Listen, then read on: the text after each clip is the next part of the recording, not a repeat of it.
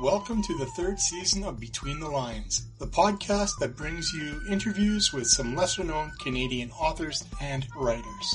In this season, we will be exploring some of the works of these unknown but talented poets from various locations across this great country. From the breathtaking landscapes of the far north to the bustling downtown city streets, these writers have captured the essence of Canada in their words. In each episode, we will delve into the lives and careers of these fascinating individuals, learning about their inspirations, challenges, and their triumphs. So join us as we discover the hidden gems of Canadian literature and uncover the stories between the lines. Hello and welcome to season three of Between the Lines. On today's show, I will be speaking with a poet in my hometown of Ottawa, Ontario, Canada, Vimal Kodai. Hello, Vimal, and welcome to Between the Lines. Hello, Randy. It's a pleasure for me to be here today. I'm grateful to uh, Randy for this opportunity on uh, Between the Lines and uh, look forward to it. Thanks. Well, I look forward to it too. I always like to uh, meet people from around our great country who have uh, a talent for doing what I love to do, and that's writing. So uh, I look forward to this opportunity as well. So thank you. Before we get into the nitty gritty of the interview, uh, I wonder if you'd mind giving our listeners a brief um, rundown on who Vimal is and what he's about. Um, I'm originally from Mauritius, uh, l'île Maurice, and uh, I grew up there. Uh, then I came uh, to Canada when I was still a teenager. I did my studies late. I went into languages. I did French as, a, as, my bachelor, French studies, and um, afterwards uh, there was not much scope in, uh, in, in the French uh, field back then. So I went into teaching, which uh, suited me very well. With time, I felt that I was um, uh, always writing a lot. I was writing emails and uh, even um, messages, um, simple messages. Nowadays, there's WhatsApp, uh, even on Skype. It was always detailed, long. Not I couldn't write just one line. I could always write. Was always writing more than one line. With time, I I write. I wrote a short story many years ago. It was seven, not published, but uh, eventually I felt more adapted to this uh, writing world, which I feel current, current, currently connected to with this book of poetry, which I which was released recently. Are you still teaching? Yes, I'm still teaching, uh, Randy. Still teaching. Yeah. High school level, college level. I I do primary and middle school. I owe uh, I owe my love of poetry to my grade five English teacher. So that's yeah. where that's where I was first introduced to poetry, and then later in high school I was introduced to writing poetry. That's where my interests first were developed. So I have a, a fond uh, memory of those teachers who inspired me. So keep up the good work. Thank you very much, Randy. Uh, normally, uh, in past seasons, I would go right into question period, but because we are doing something a little different, uh, with season three, we are now going to take uh, an opportunity to allow you to read one of your poems for us. Are you ready to do that? Yes, Randy. Yes, Randy. I've selected a few, poems, so I'm going to read the first one. All right. Thank you.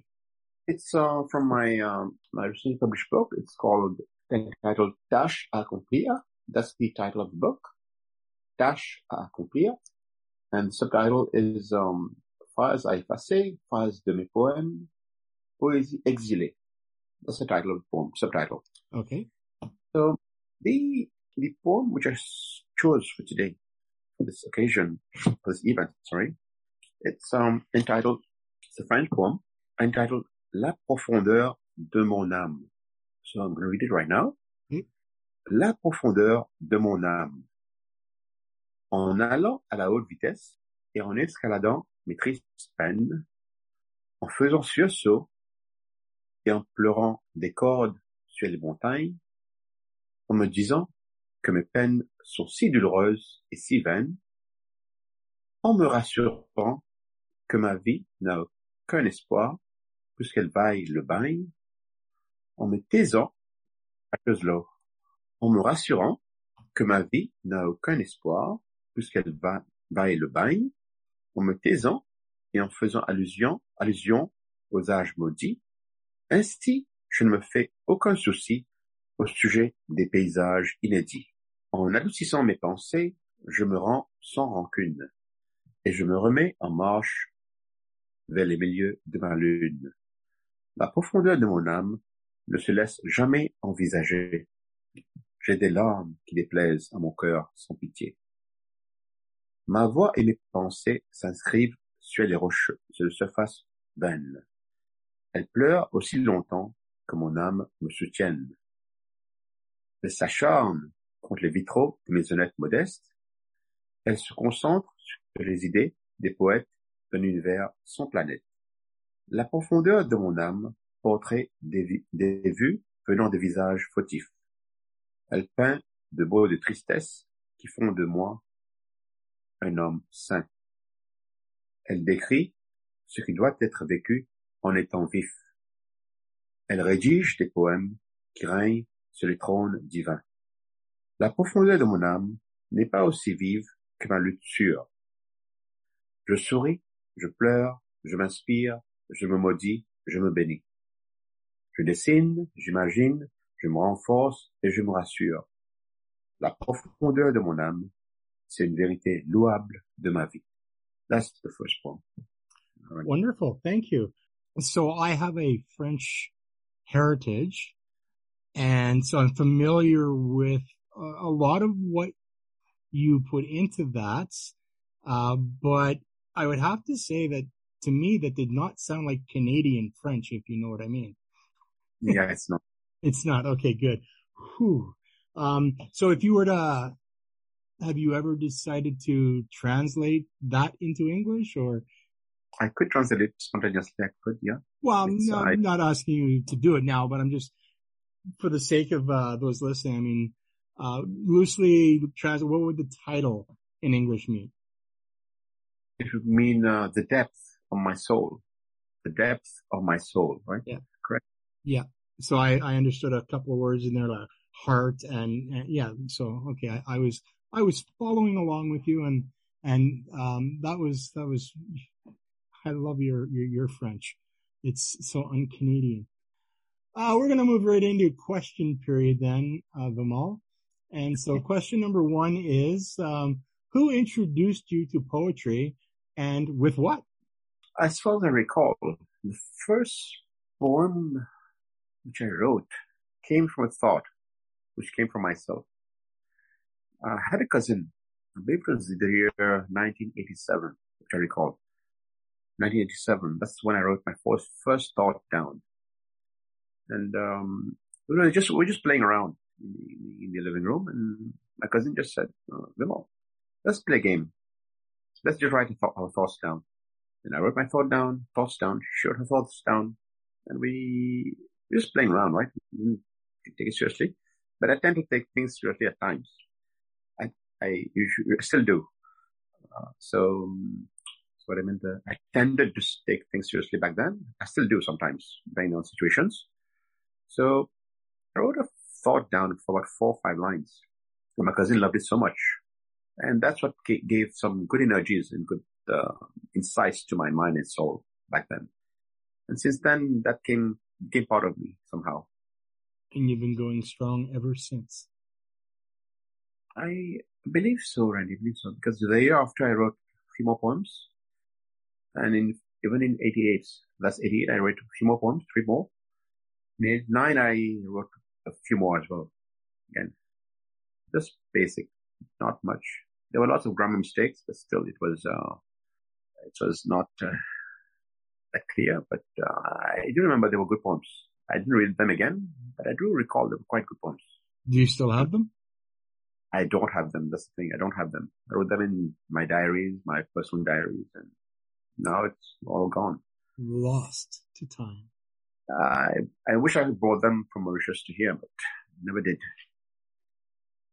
Yep, the things we lose that we look back and go, ah, I wish. Um, do you have a preferred style of poetry? For example, sonnet, uh, limerick, haiku, etc. based on your question, I, I did some searching. I didn't know myself what my style of poetry was, is.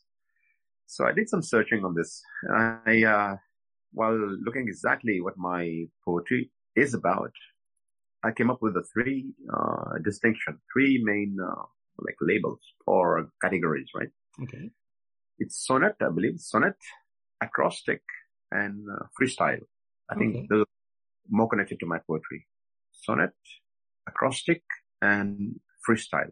Do you lean on any one of those three more than the other? Or do you say, or would you say that you spread what you write between the, the three different styles? I would say it's uh, spread out, spread out. Sometimes, sometimes it's um, just freestyle, freestyle. Sometimes it's just sonnet. Sometimes just acrostic, depending on the um, that moment, right? The time Mhm. of writing. It's just about the timing matters. Which, which form or style do you find easiest to write? A very good question. That's why I asked. I'm not sure what to answer. There is no style per se. It's just writing free. But sonnet follows a pattern, as does um, the other. So, you know, you you either have to set out with that thought in mind, or it develops as you're writing, or what happens. Okay, that's the more specific question. Now I can answer. Perfect. Thanks, Randy. Thanks for this. Appreciate it. So you're right. When I start writing, um, or when I used to start writing, or when I do, eventually, I I have something going on in my mind, which is um, subconscious. It's not something which I can anticipate, but it's just my emotional state, state which just pours itself on paper or on on my uh, on my computer, right? I would type, right? Nowadays, long time ago, it was writing with pen.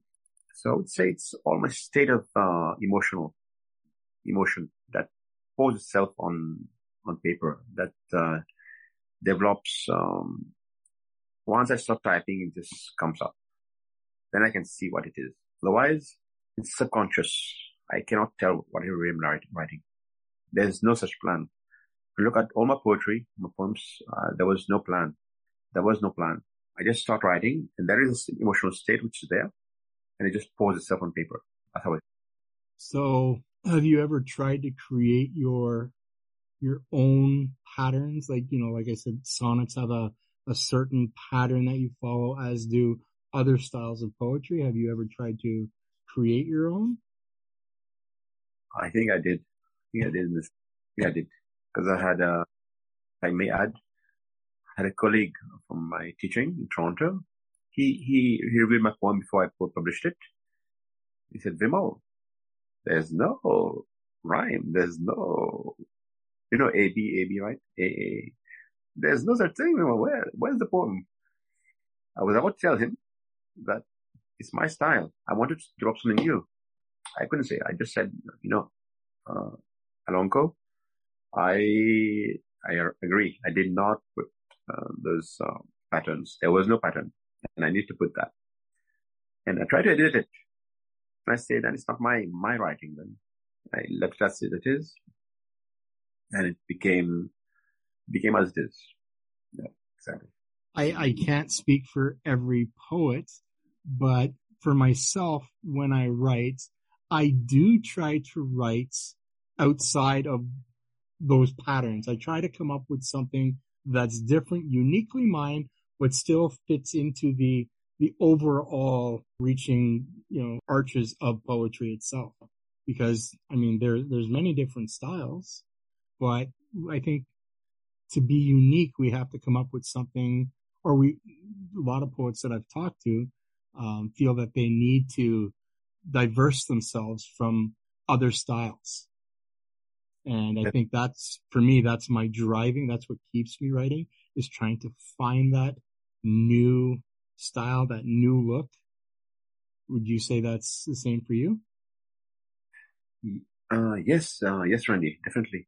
The reason being that, um, when I did my uh, studies in literature at uh, York University in French, French literature, French studies as well.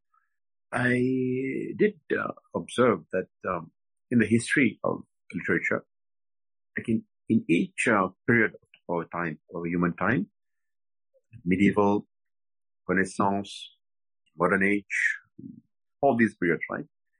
There was always a unique style that was developed. And that, uh, that was connected to what was happening back then, right? Medieval. It, it, it reflected on the poems that were being uh, written. Even Renaissance, all these periods, they each have their own pattern. And that's why they are known as Renaissance and medieval. And there's a specific reason for those. And for me right now, it's neither Renaissance, or um, medieval or modern age, but it's, um, my, my emotional state, my personal, um, feel about poetry, my personal feel about expression, right? Expressing myself in writing. And, um, I would say that, um, there's no set, uh, set pattern for me. I, I try, like you mentioned, creativity is the goal. Mm-hmm creativity and creating something new. Yeah. Exactly. New. Well, yeah, probably like every time you set out to write, you just set out to write what comes to you and how it ends up on the page is a different story. Yeah, exactly. Wonderful. Um, would you happen to have another poem that you can read for us? Yes, Randy. Yes, I do have another one. Uh, the floor is yours, or in this case, the microphone is yours, Vimal. Well, thanks. Thanks, Randy. So this one is, um, this was in English. Uh, the title is Love and Trust. Love and Trust.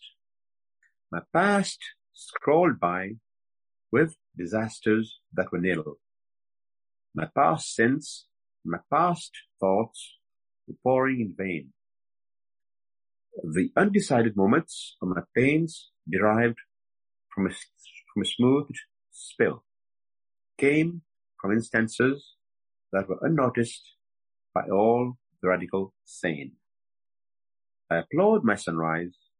I implore my sunset. I applaud the breezes that capsize. I implore the miseries and sorrows that aren't met. My love came to me on an autumn day unmatched. It arrived to seek out and to search for me. She came to make me feel the real me. My love came to me to address those doubts unhatched, came to see that I was becoming the real tree. She arrived to make me feel that I was, uh, that I was once again free. Love arrived in my life to test my unmet tasks. It came to denote those pleasurable miseries. Love reached my destination to suggest that I shouldn't ask. It came to me to state that I'm not full of treacheries. I smile, I laugh, I shed tears, and I make allusions to my past. I live, I shout, and I aim at those unmet goals. I know and I go. I show and I run to be the last. I dig and I plow, and I survive those moments of goals. Love revisits me, the unknown. It replenishes the true secrets of my life. Love has me seated at peace with its true realities dwelling in my wife. Love shows me how to relive those moments that are thus inside. It attests for the trust which I wanted to win in my skies so wide. That's the symbol. That's wonderful. Um, that actually leads right into the next question I have for you. Uh, I, I, sense a romantic theme in that. So, uh, the question is, is what is romantic poetry? Uh, why do you describe yourself as a contemporary romantic poet? A good question. I would say didn't have much uh, uh, luck and much, um, much, um, maybe much chances, much opportunities in the, the field of love, the field of romance, right? Romance, love. But, um, somehow when I grew older and, um, I connected to, uh, a few people, but uh, love itself came to be on paper for me when I uh, started to feel true emotions, true uh, passion for writing, and uh, when my words started to express those um, real meanings which I wanted to express on paper. I feel that as a romantic poet, first of all, you have to be a poet, right? Or writer. And this um, has to come from inside. And uh, a romantic poet cannot write romance unless he has gone through romance or heartbreak or something similar, right? So write what you know. Pardon? Write what you know. Write what you know. Exactly. Write what you know. Otherwise, it has no meaning. It's not, it's just, um, how to say, pretentious or uh, not real, right? But if experience has been undergone, has been uh, uh, lived, lived, and that passion, that uh, development of this experience has become intense enough to to show its worth, then on paper it becomes just uh, clear and uh, expressive and to its depth. I believe as a romantic poet, uh, you need to have the passion for writing, first of all, and know what's the meaning of love, know what's the meaning of uh, hatred, know what's betrayal, know what's uh, heartbreak, know what's evil, know what's good, how to distinguish between them, know where to cross, not cross the line, where to cross the line. Those things matter. That's when, uh, that's when it comes to be on paper, I think. But all those qualities that you've just listed about love, whether they're positive or negative, also exist in just about everything else in life too, though. So they're not exclusive to love. Perfect. Or romance. Agree. Agree, to that. I'm smarter than I look. That's true. You're right. Absolutely correct. No, no. Correct. I agree. Agree. Definitely agree. Do you think that, okay, so when I write a poem and say, for example, I post it up in, in my group, I have a writing group on Facebook and when I post it and I get comments, oh, I feel so sorry for you. A lot of the stuff that I write comes from my imagination. There's a little bit of me in there, but the whole poem is not about anything I've particularly experienced or gone through. It's, I try to imagine it and I'm either a really good faker or people aren't that insightful. Do you think that's a possibility? Yes, of course. Sorry, can I? Yeah. Yes, uh, and Randy, I think this is a possibility. But you mentioned something in, in, in what you just said, right? There is part of you in, in form that's real, right? And then the rest is just some, a development from that idea. Correct? Therefore, that small chunk is still there. The reality is still there. The reality yeah. is still there in a small part, but it may not be true for the rest of what's being written it's uh, presumption on the reader's part to think that I've actually experienced or gone through all of that. But that's the beautiful thing about being a writer is allowing your reader to have the liberty to um, interpret it for themselves in their own feelings. Because really, you know, people who read, they read it and they try to uh, relate or relate it to themselves to some degree. No, you're right. You're right. There's a good part to what you just said. Uh, and, um, I believe if I would be accurate, some of my poems, I would say they do have, uh, I would say maybe, uh, sorry, my poems are not, it's entirely true. I would, I would say my, my man is a good example. You're right. When writing, you have that freedom to express, develop that idea, create it blossom and make it flourish, make it rooted out with something else, right? Mm-hmm. As long as the idea is still uh, not in the emptiness, it's with something significant and meaningful, right? Mm-hmm. Then the acceptance of the poem becomes rich and flourishing. I believe that the idea there, you mentioned something that's significant to readers because um, reading something is not about, not always about depth or profoundness. It's some always sometimes about lightening the mind, freeing that mind. Depth, profoundness sometimes create more depth in the mind to think more. If you free, that's a lesson. The thing that's also important in life, right? It cannot always be deep, profound. You need to have this um, freedom of uh, lightening things, making things uh, pleasurable in the good tone. I would, I would say good tone. I would say in the uh, lightening, lightening. Therefore, making feel less, not deep sometimes, right? You just brought to mind something. So, uh, would you say that writers, and, and in this case, I'm going to go with poets specifically, uh, would you say that there is a great deal of similarity between a poet and somebody who is an artist, like paint paintings and stuff like that, because it's about um, interpretation of the the medium, right? So you you can look at a painting and get this, and somebody else will look at the same painting and get something totally different, just like words. Yes, Randy. Yes, Randy, definitely a painting uh, or piece of art, sculpture or um, even pottery, uh, painting, acrylic, oil, watercolor, even woodwork. All these have their own connection to the expression of emotions, right? They display something that comes from inside sometimes, and sometimes they might not, right?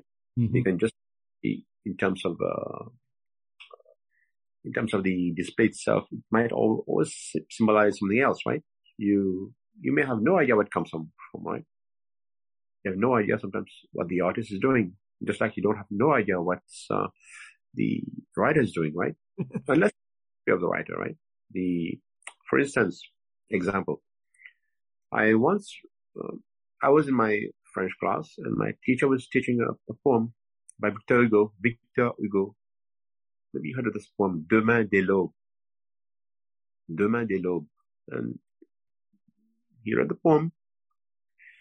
And all my thoughts were, Victor Hugo was putting uh, a flower on the tomb of his, uh, of his, um, of his lover or something, maybe. Mm-hmm. But he just said, no, it's not his lover. It's not his uh, wife. It's not his, what he, what he loved. It was his daughter. Right? So my teacher knew the history of Victor Hugo, what he went through, what he's uh, went through. And I said, okay, then you cannot assume things sometimes, right? Mm-hmm. The background or the true meaning, true um, story behind it, right? That's it. Yeah, true. I woke up this morning and I had two words on my brain, and I went and got my coffee to try and work those two words and, and then the thought that followed those words were pretty much everybody who writes, whether it be fiction or poetry or whatever, um, we all commit emotional treason. What do you think about that? We all commit emotion treason. Um, do you mean in terms of uh, phrasing the words, changing them, change the sentence, and just playing with it and make it turn into something. Yeah, and and but our emotions, because we're pretty much dominated by our, uh, by our emotions. We are controlled by our emotions, which um, are treasonous to us. They lead us one way when we should be going another way. So there's a there's a, a, a form of treason going on, and then when we transfer that to paper, you know, I, again, because we have what we have in mind when we write it, and other people are reading and getting something different. There's a treason going on there of sorts. A treason, do you mean treachery or faking? Oh, uh, yeah. Turning into something different, like uh, yeah. something that's not you or that's not the writer. You mean that, right? Yeah. Yeah. Okay. Uh, I would say it may be true, it may be not because uh, to, conclude or to confirm my own writing, right, I, I need to look at it well. because I, I do believe that whatever I wrote was, I wouldn't say, I would say some of them 100%, some of them maybe 99 or 98% myself, but maybe what you just, the question you asked won't apply to my situation, but I need to confirm this because I need to read the whole thing again. But I do remember, I recall, right? Whatever I wrote came from deep inside and it was much reflected my own profoundness, profound, uh, sorry, not profoundness, my own profound thinking at the time. Mm-hmm. Because if you, if you, uh, each of my poems have the dates written on it, right? Look at this one, that's the date here. The okay. bottom.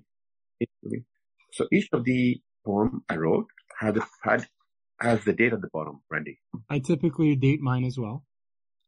Exactly. So these, uh, when I look back on those dates, right, they do sim- symbolically signify something at that time, right?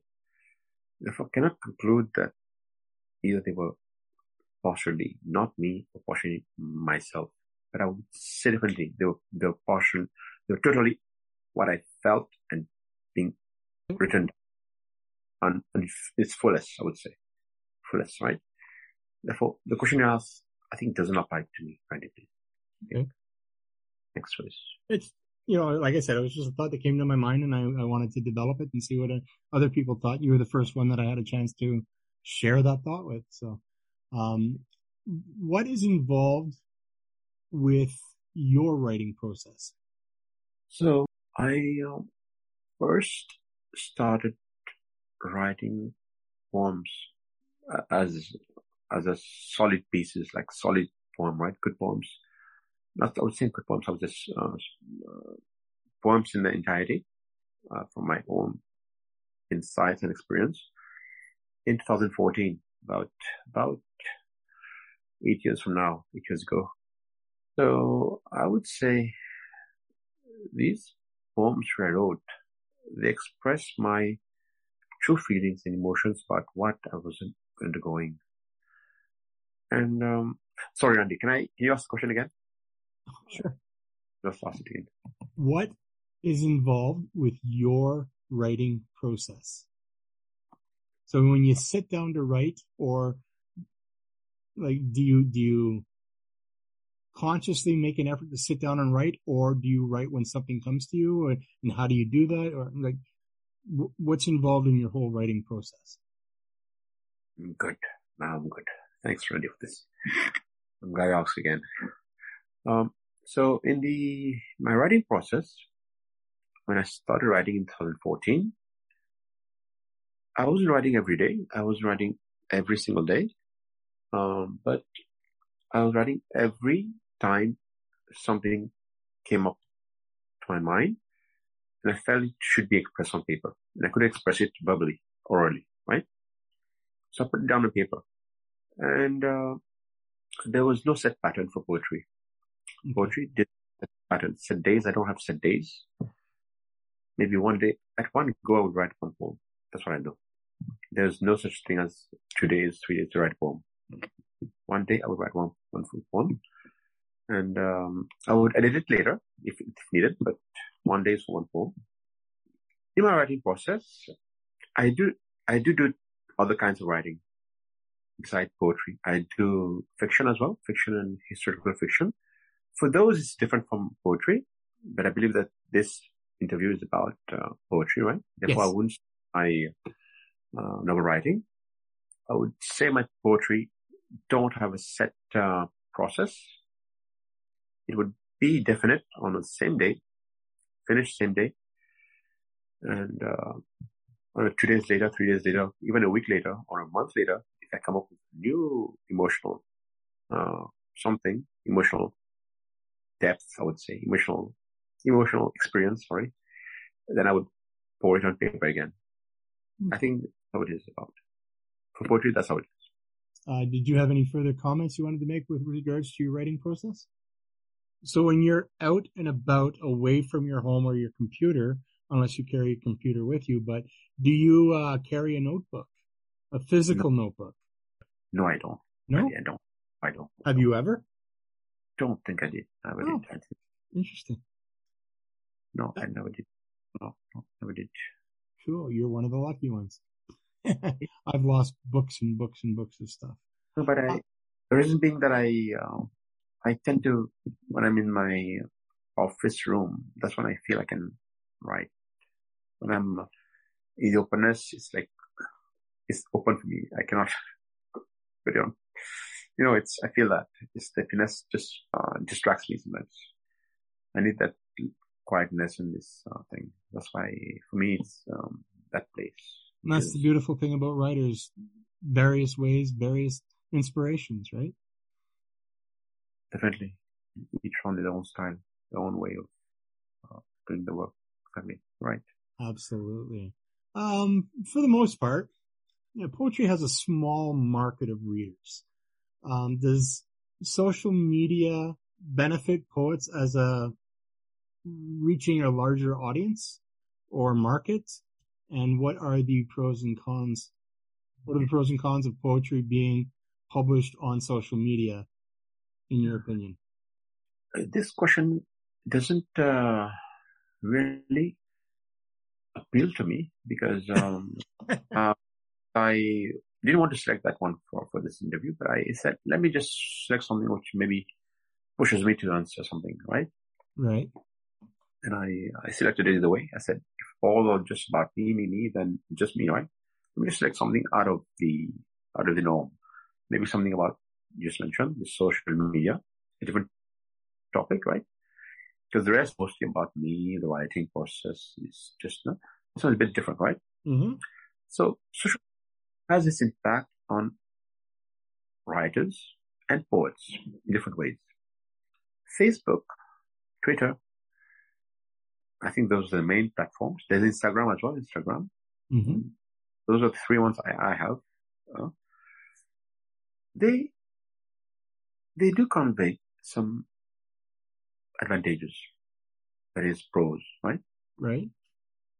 And the advantages being that writers or poets and poets, right? Likewise, can publish the poem anytime at their own will, as long as they have internet connect connection, right?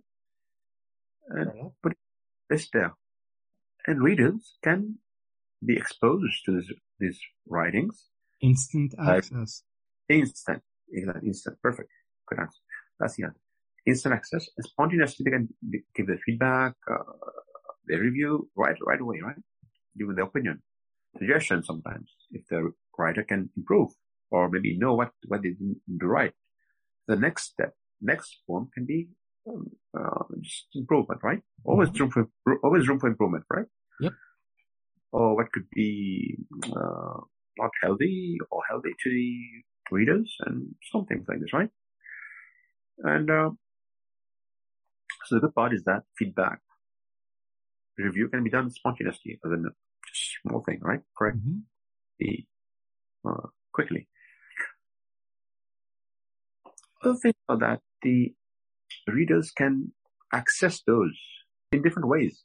Let us say they go on a, on a, on a page for, um, uh, one of poetry uh, societies, poetry clubs, poetry institutions that are on Facebook or, or Twitter or even Instagram doesn't have those things. Instagram only has photographs, but um, Twitter and Facebook they can always um, select which ones uh, they want to read, depending on the type of clubs or institutions they, they're connected to or following, right? On Right. Facebook. They can access specific type of poem depending on the needs or the quality. And with, or, or with time, they can connect with the type of poem, poet, poet who is writing those poems on Facebook or posting those things. Let me just be clearer. Let's say a poet posts something today on Facebook or Twitter Okay. and the re- with time, let's say that the reader feels connected to that, that kind of poem. So he looks forward to another post, post, posting next time, maybe, possibly, right?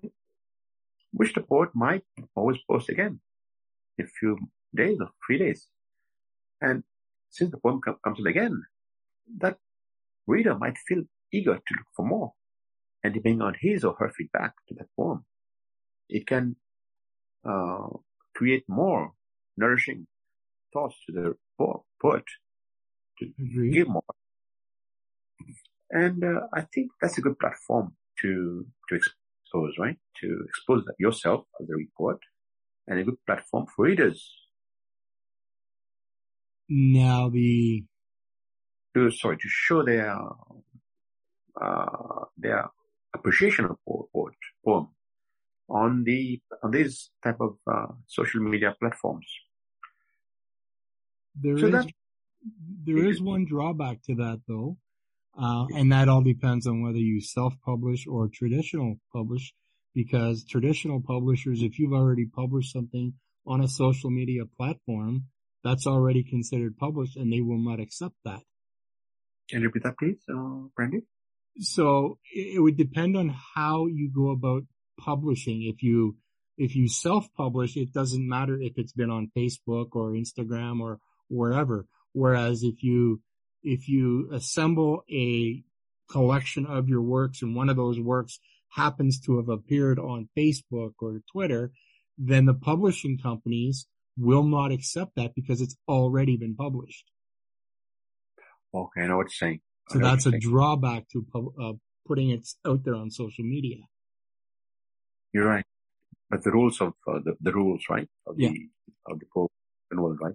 Yeah. You're right. You're right. Those things matter, and uh, yeah. So writers need to be cautious about these. You're right. I guess the That's- takeaway is to be careful what you put out there because you might not be able to use it traditionally. again, right? Again, another another circumstance or yeah, that's a disadvantage. Yeah, good, good. That's a very good point. Yeah. Is poetry dying or do you think, or do you think there's still enough interest in it to keep writing? I would say yes and no, yes and no, yes and no, no and yes, but still, it is um, is a fact that writing is still ongoing, right? Writing, poetry or non-poetry, writing is still going. So, what is poetry or uh, fiction or non-fiction or historical? It's still writing, right? Mm-hmm. writing. And poetry is just a way of expressing oneself, right? You know, in a, I would say in a short form, in a short, specific form, right? It's Unless not like you're writing an epic. unless. Good point. I would say poetry is, uh, I would say it's not dying. Not dying because writing isn't dying. Well, no, you're right. But I mean, I don't know how many people I've encountered and they, oh, you're a writer. What do you write? Well, I write poetry. Well, I don't read poetry. I, it seems that if you go back through history, there were points in time where poetry was all the rage. And then that died out and something else became popular or the short story or the, you know, horror novel or whatever. And it seems like they, it cycles through and every once in a while there's a resurgence in the popularity of this genre or that genre. And I think poetry right now is in that stage where it's coming back into resurgence, but for the most part, most of the people that I've encountered, I don't really read poetry, but I think that it's starting to come back where people are getting excited about it again because of what we've gone through in the last few years around the world has really touched on our emotions and poetry um, really plays on those emotions more than any other form of writing, I think. You're right. Right. I think, I think poetry is dying. I think because, um, as a teacher, I, I feel that, uh, poetry is something that gets, um, uh, kids involved and that's something which is important for them to grow. Have you, uh, have you introduced poetry to your students? Yes, I have. And what was their response? Uh, the response was good, depending on the class, but I would say overall it was very good, very good. And I feel that, um, they tend to describe themselves well, right? I wouldn't try to, I wouldn't want to be too personal on this, uh, new, too personal because I feel that children, they like to express in various ways, depending on the age, right? Various Who ways. do you write for? Writing for, at first I was writing just for my emotions, for myself. And, uh, but when I look at the poems themselves, they don't just relay my emotions. They relay the, uh, what's going on, what has been going on. And when look what has been written, has been written. It's always towards a specific experience being lived, some kind of, uh, specific disturbance or specific glow, specific inspiration, specific, uh, come out, coming out of the shell. Those things, the emotions, mm-hmm. there's, um, sorry, let me just be clearer. Uh, coming out, feeling revived, feeling, uh, inspired, feeling motivated, feeling, uh, looking forward to more, looking forward to more glows, more, uh, lights in life, right? Mm-hmm. Finding meanings in life, finding, uh, what can make a difference, what can, uh, deny those uh, unwanted moments, right?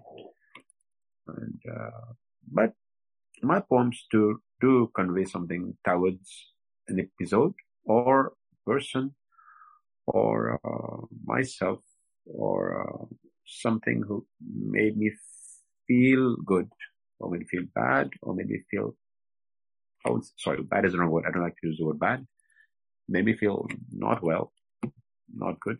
Not good is a better word. Feel not good and uh, maybe feel unconnected or connected. But usually my poems are about uh, conveying a certain message that can uh, display what I was living through or going through. It's a good way to say it. Yeah, I think that's the better answer have you ever had somebody read one of your poems and then somehow contact you and say, I know exactly what you're feeling because I went through that. And if so, how did that make you feel to know that somebody could connect with what you've written? It felt really good. That's the answer. If I, if I were to say otherwise, I felt uh, that the poems had meaning now have meanings now. Mm-hmm. Otherwise, just be on my computer and just no, no messages going through, going out, just there, just nowhere. But once it's on paper and it's, it's, uh, symbolizes something to someone, it means something to someone, then it has a meaning, right? Otherwise, no meaning. But, um, yeah, it made me feel really, very happy that it, it impacts on others I asked you to select a bunch of questions uh, for this interview, but what you weren't aware of is there's a mysterious eighth question that I get to ask you that you have no idea was coming. So here's the question. As a contemporary romantic poet, is there anything you will not write about in your poetry and why not? As a contemporary romantic poet. Is there anything you won't write in the poem and why, correct? Correct. So is there a taboo subject within romantic poetry that you will not touch? Like when I write, right? It's not just about romance, romance. There's other themes as well, right? Right. But as a, as a romantic poet, I would say the main thing I would not touch, well, I touch practically everything, is what I feel. But I would not touch, I can think what I would not touch on. Good, Randy. I think, because I whatever feel I write. The answer could be as simple as no. Maybe, maybe, maybe, maybe that, uh, that personal touch, right? Person, very personal, very, uh, sensitive part, right? Sensitive mm-hmm. part to connection. I like that, uh, I would say if the word is uh, right, that sexual part, sexual part. I wouldn't touch that part. I Fair think enough. that's that's that's too intimate for other eyes. Exactly. I wouldn't touch that part, which I think I don't touch. But I, yeah, I wouldn't touch that true reality, the sexual. Maybe I don't like that word, but still is sexual. Mm-hmm. No, I, I understand it fully, and I'm pretty sure that the uh, listeners will too. Um, any advice for up and coming poets? I would say, as a teacher, I feel that uh, motivating students to write and uh, not just poetry, maybe writing a brawl, that's something I, I would convey the same to uh, other writers, other compotes. Just express um, the fullest and uh, try to be creative, creative, make uh, experience being reflected on paper. Try to go off the norms, not the same trend, or it, um, your own, be your own, right? Mm, very much so. Yeah. Make originality make uh, your way through uh, a different path that would um, be striking, exceptional, and it would mark a, a different uh, period to a different uh, generation, to a different uh, audience. I would say those are the things. Maybe uh, do not target one specific audience. Target general one. Mm-hmm. Try to write more general things, not just one. Maybe a few you can write about one specific theme, but don't always target one audience. Target specific audience. Target different audience. Then you can more acceptance of the poem becomes witnessed. More acceptance, right? All good things, sir. All good things. Um, we're going to switch gears here a little bit. And, uh, what books do you currently have available on the market and where can people find them? Thanks for this, Randy. I only have one book uh, so far. I put it, I, it's the one I published uh, under me. The publisher published. Sorry, it's um, this one, um, Tâche Accomplir. That's the title. It's my first published work. It was published last year in uh, end of December. Okay. In fact, exactly 31st of December 2021 was published, and, uh, right at the dusk of 2021. And uh, it's a it's a it's a bilingual book of book, bilingual book of poem with uh, paintings, illustrations done by my by my wife. Okay. And uh, the the content is bilingual. There's English, French poems, and but it was officially uh, French. It's officially considered French because most of it are French, and the title is French. So they they put it as a French book, but it is uh, bilingual, definitely. And where is it available? It's available on Amazon, amazon.com.ca, UK. Uh, there will be a link to your um, Amazon place for people to to click on in the transcript. So, thank you, Andy. So, Smashwords, Barnes and Noble, Noble, Noble. What else? Indigo chapters, Book Depository, and what else? Uh, there's uh, so Amazon, Indigo, Chapters, Indigo. Most Boston. major bookstores. Bookstores, um, I would say it's not much, but there's been a few in the beginning when it was just released. Was there, but then it just stopped. It became more online. Main ones, main ones are Amazon, Smashwords, Barnes and Noble, Indigo chapters, and there are a few others. I cannot think of those. Book Depository, now, are there any uh, local bookstores in the Ottawa, Ottawa Hall, uh, Orleans area that carry it, or? Uh, they used to in the beginning. It was released in uh, December 2021, but now it's a bit less.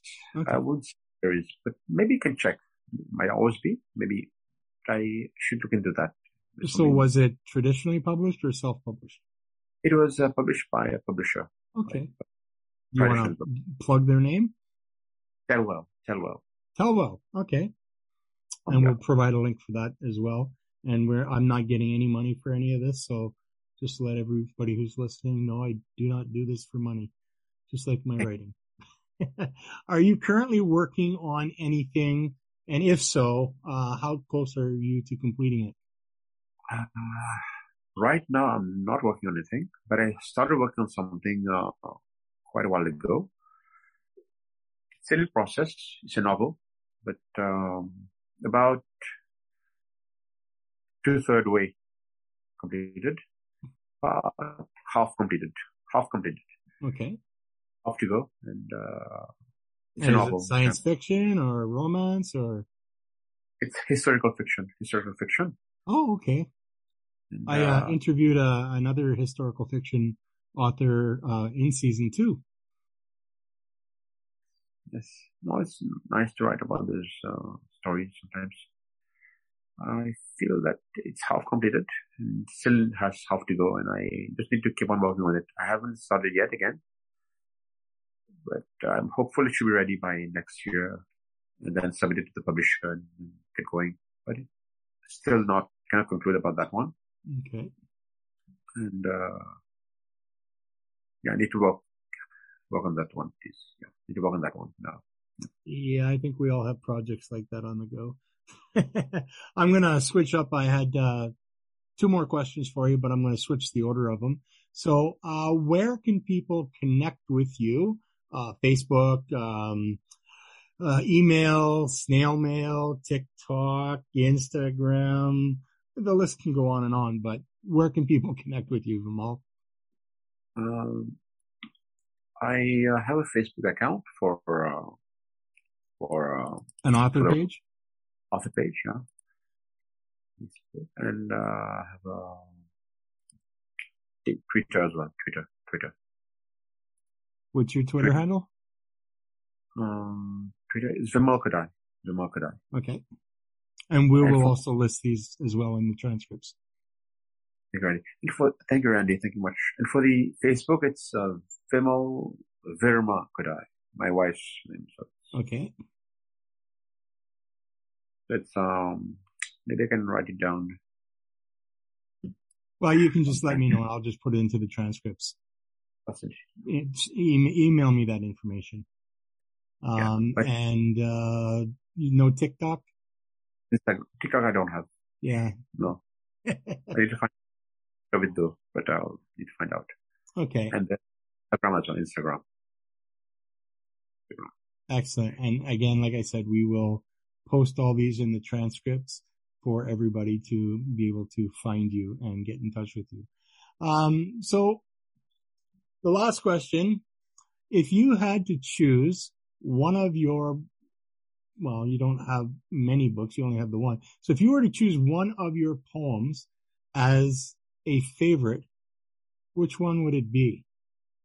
And then to follow that up with, would you read it for us? Or just read another poem to close out. Good one. I think good one. I think I'm just gonna read one. I don't have any favorite, but um, I do have one which I planned for today, and that's the. So this one is French poem. Uh, this one is French title and French poem as well. Uh, Cette haine. Cette haine, it means hatred. Cette haine, this hatred in English. So, I'm going to start. Cette haine. Cette haine. Quand le vent souffle avec stupeur et que le soleil brille sous ses feux, quand les moqueries du temps passé lancent le défi et que la tempête fracasse contre mes émotions, vagues pleines de larmes, quand les bêtises humaines me châtient et que le pleur rayonne, je me retire de ces ennuyeuses demeures emplies d'ignorance et de bruit. Quand la turbulence s'accroît et que la violence se montre efficace, quand les doutes se prolongent sans cesse et que la peur s'intensifie, quand les soulagements s'enfoncent et éliminent mes douleurs, et que les ouragans se retirent de mes milieux indignes, je vois une lueur de lumière, qui chagrine sous mes sourires lointains. Lorsque la haine me châtie et que la rancune creuse en permanence, lorsque la vilaine explore mon entourage, qu'elle efface ma sincérité, je cite quelques, quelques intentions affectueuses en implorant mes faiblesses. Lorsque la noirceur existe sous mes pas incertains et que je tombe, je cible une certaine trajectoire qui fera de moi personne joyeuse. Avec cette douleur qui m'entoure et qui me guide toujours, je voyage à travers un chemin cheminant vers la certitude. Le succès s'exclamant avec de fierté et le avec de honte, de la honte, je visite plusieurs endroits pittoresques, endroits flambants de gaieté. Ainsi, péniblement, je pénètre l'ampleur de ma vie. Lorsque la haine persiste sans pitié, lorsque cette haine qui en croissance dépasse la bonté, qu'elle épuise la, modestie et l'honnêteté, je souligne mes histoires en m'évadant, en m'évadant de mes sottises. Cette haine qui existe en permanence n'a besoin d'aucune nuance. Ah, the French language, let me tell you. Even I like the French language. Thank you for reading that. Thank you for sharing, um, you know, your poetry with us. Uh, but in closing, what would you tell anyone who might be too afraid to take the chance on being published as a poet? I think that a person goes through something in his or her life that creates that the doubt, that that scary, that scary emotion, right? And uh, to be afraid, to be doubtful, it has to have a reason, right? To me, being afraid and doubtful needs to clear. You have to clear the doubt and and scariness, afraid that afraid, the fright to be cleared away from. Eliminate that part for, first. Know the reason why you be afraid. Know the reason why you're being doubtful. And then follow your dreams. Follow your dreams. Know where, why you write for. To convey a message. As you mentioned, profit. No, that's something. But know why you write. To deliver a message, to convey a message, to be meaningful, impactful on others, and just make something um, uh, exceptional happen, right? And just demonstrate an uh, true worth out there, right? That's the goal. Therefore, first of all, to be able to convey a message, just focus on conveying message. Put the scariness away, the doubt away. The goal is to have something good. Focus on the good. Eliminate the bad. Oh, sorry, eliminate the not good and make it happen. Make it happen through by using creativity, originality. I always believe in exceptions. Exceptions, always exceptions. They always happen. Believing in that element of exception, uh, trigger something in the mind of readers. Know how to create that trigger. Good triggers, huh? not bad triggers. Good triggers. Just convey something meaningful out there that just um, marks an an, an uh, epic journey for others, right? Mm-hmm. And it uh, creates balance to their lives, right? Creates uh, equilibrium in their lives, and just inspires, motivates, positively boosts someone. Uh, it guides, guides, it uh, deviates from all the bad, not not good, right? It creates something just truly remarkable. That's it. In my first book and several of my other books, um, I've always, or I've included the following uh, statement. I do not necessarily write because I have something to say, but rather because there may be something you need to hear. Definitely agree. And That's I believe that with all of my heart. I may not have a message, but in what I write, there may be something you need to hear. Vimal, thank you so much for doing this. Um, I've, I've really enjoyed the time that we've been able to talk about writing the, the poetry, the, the processes, the, the thoughts. Um, I think, I think, well, I don't think poetry is dying, but I think it needs to be, uh, reintroduced in today's world. It's there but it needs to be on a, a larger forefront. And that is the purpose for this podcast. Yes. And uh, thank you for agreeing to do this. Yes, Randy. Thanks, thanks, thanks, thanks to you. Thank you to you. Thank you to you. Thanks to you. Appreciative of your uh, questions. Appreciative of your how you made me feel comfortable to reply. Uh, I would like to say that um, I had uh, planned to uh, say things otherwise, but the way you made me feel comfortable had just created something different and just uh, uh, truly exceptional. Which is uh, appreciate your way you feel comfortable and just uh, ease the flow at the beginning of the. Remember at the beginning you said want to drink something, have something. What do you want to do before start? Those things are important, and I salute that. Salute that in you, and I appreciate your, your uh, kindness and just uh, ongoing uh, willingness to communicate in the past. And thank you, thanks to you, Randy. Pleasure is all mine.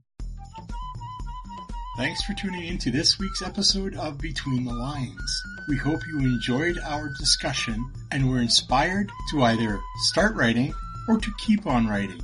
If you have any comments, questions, or suggestions for future episodes or guests, you can reach out to us by sending an email to randy.btlpodcast at gmail.com use comment or suggestion in the subject line.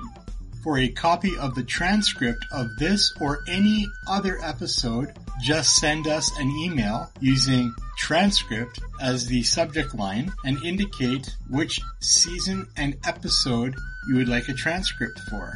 Visit my website, therandylacey.ca, where you can purchase one of my books, read my blog, and yes, even hear every episode of this podcast. If you have enjoyed what you've heard and would like to hear more, click the Buy Me a Coffee button at the top right corner of the page to help cover the costs associated with keeping this show available to you.